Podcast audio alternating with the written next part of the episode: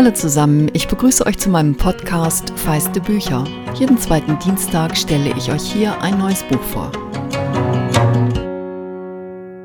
Jetzt erzähle ich euch zum zweiten Mal in Folge von einem alten Buch. Das liegt nicht daran, dass ich gerade nichts Neues gelesen hätte, aber ich habe am Wochenende noch einmal ein besonderes Buch hervorgeholt. Mit Blick aufs Meer von Elizabeth Strout. Denn gerade ist die Fortsetzung auf Englisch erschienen und die habe ich mir bestellt. Und Mitte März wird es diese Fortsetzung auch auf Deutsch geben. Stroud hat 2009 für Mit Blick aufs Meer den Pulitzerpreis gewonnen und ich habe damit eine neue Lieblingsautorin für mich entdeckt. Für mich ist es eines der Bücher, die so tiefe Wahrheiten über das Leben erzählen, dass ich es als zeitlos empfinde und in gewisser Weise auch als universell. Und das, obwohl Stroud die Geschichte, die eigentlich aus 13 Geschichten besteht, in einem durch und durch weißen Kleinstadtmilieu an der Küste Maines ansiedelt. Stroud hat die Gabe, mit wenigen Sätzen die Gefühlswelt ihrer Figuren zu umreißen, sodass sich in einem Absatz plötzlich das Leben einer Nebenfigur auftut. Ich lese euch eine kleine Passage aus dem zweiten Kapitel vor, dann bekommt ihr vielleicht eine Idee, was ich meine. Patty Howe schenkte zwei große weiße Tassen mit Kaffee voll, stellte sie mit einem gedämpften Bitte sehr auf den Tresen und ging nach hinten, um die Maismehlmuffins zu holen, die gerade aus der Küche gereicht worden waren. Sie hatte den Mann in seinem Wagen gesehen, er stand schon über eine Stunde da, aber es gab immer solche Leute, die aus der Stadt herfuhren, einfach um aufs Wasser zu schauen. Trotzdem, etwas an ihm beschäftigte sie. Die sind perfekt, sagte sie zum Koch, denn die Muffins waren oben herum knusprig und gelb wie aufgehende Sonnen. Dass ihr von dem frischen Ofenduft nicht flau im Magen wurde wie schon zweimal im vergangenen Jahr, machte sie traurig. Eine leise Wehmut überkam sie. Die nächsten drei Monate dürften sie nicht mal daran denken, hatte der Arzt gesagt.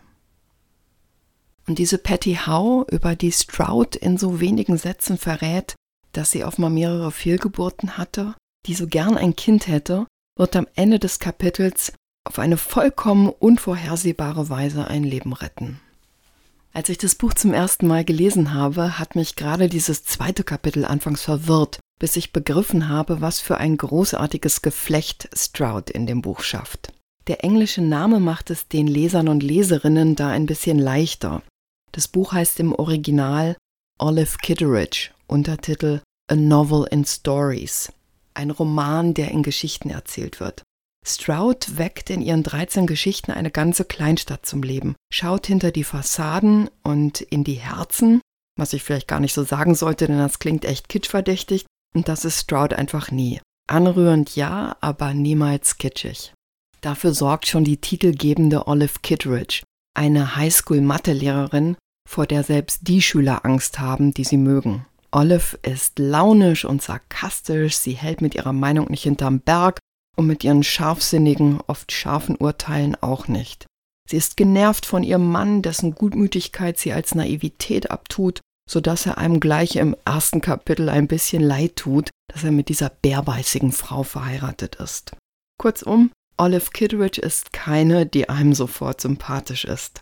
Und trotzdem habe ich sie am Ende des Buchs geliebt. Das Buch ist übrigens mit Frances McDermott als Olive von HBO als Miniserie verfilmt worden und hat einige Emmys abgeräumt. Olive steht dabei nicht im Mittelpunkt jeder Geschichte. Tatsächlich taucht sie in manchen Kapiteln nur in zwei, drei Sätzen auf. Stattdessen entfaltet Stroud dann kurz und prägnant das Leben anderer Leute am Ort. Manchmal sind sie jung, wie die 23-jährige Nina, die an Magersucht erkrankt ist, oder noch jung, wie Olives und Henrys Sohn Christopher, der mit 38 heiratet. Das wird ein Kapitel voller Loslassschmerz, das eine unerwartete Wende nimmt, als Olive hört, wie Christophers Frau Sue sich über ihr Kleid lustig macht und Olive sich dafür mit geradezu anarchischem Witz rächt. Stroud erzählt nicht linear. Gleich im ersten Kapitel umreißt sie gut 20 Jahre. Olive und Henry sind schon da nicht mehr jung und wir erfahren von Sehnsüchten und Träumen jenseits ihrer Ehe. Dinge, die sich jeder für sich über den anderen erkennen, Situationen, die auch zu einem ganz anderen Leben hätten führen können. Und doch werden Olive und Henry, im Gegensatz zu anderen, ein Paar bleiben. In späteren Kapiteln wirft Stroud ein Highlight auf einzelne Lebenssituationen in diesen Jahren. Trotzdem ist es kein kompliziertes Vor und Zurück. Kompliziert ist nur das Leben selbst. Und das fängt Stroud sehr, sehr lebensklug ein. Das Alltägliche und das unvorhersehbar Tragische, das Sehnen und Hoffen, das Hadern und Aushalten, Augenblicke, in denen etwas unwiederbringlich zerbricht und Momente, in denen sich überraschend neue Möglichkeiten auftun. Das Leben eben. Es ist ein erhellendes, amüsantes und auch tröstliches Buch, das weit über die Kleinstadt in Maine hinausweist. Ich bin überzeugt, bei all den unausgesprochenen und ausgesprochenen Gefühlen können Männer in dem Buch so viel finden wie Frauen. Die grundlegenden Dinge in diesem Buch sind heute so wahr wie vor zehn Jahren, auch wenn der Präsident, für den Olive wenig Sympathien hegt, George W. Bush heißt. Ich würde es wahrscheinlich niemandem schenken, der oder die noch in ihren Zwanzigern ist. Doch eine ehemalige Kollegin aus unserem Grafikteam war damals auch mit Ende 20 begeistert. Es ist ein Buch, das für mich das Zeug zum Lebensbegleiter hat. Und zum Abschluss lese ich euch noch einen kleinen Auszug vor, als Olive bei der Hochzeit ihres Sohnes einen Anflug von Wehmut hat. Die Hochzeit wird zu Hause gefeiert, in dem Haus, das Olive und Henry gemeinsam mit ihrem Sohn für ihn gebaut haben. Und es ist ein langer Tag und Olive hat sich für einen Augenblick zurückgezogen. Sie legt sich zurück in die Kissen und sieht wieder das blasse Gesicht ihres Sohnes vor sich, vorhin bei der Trauung.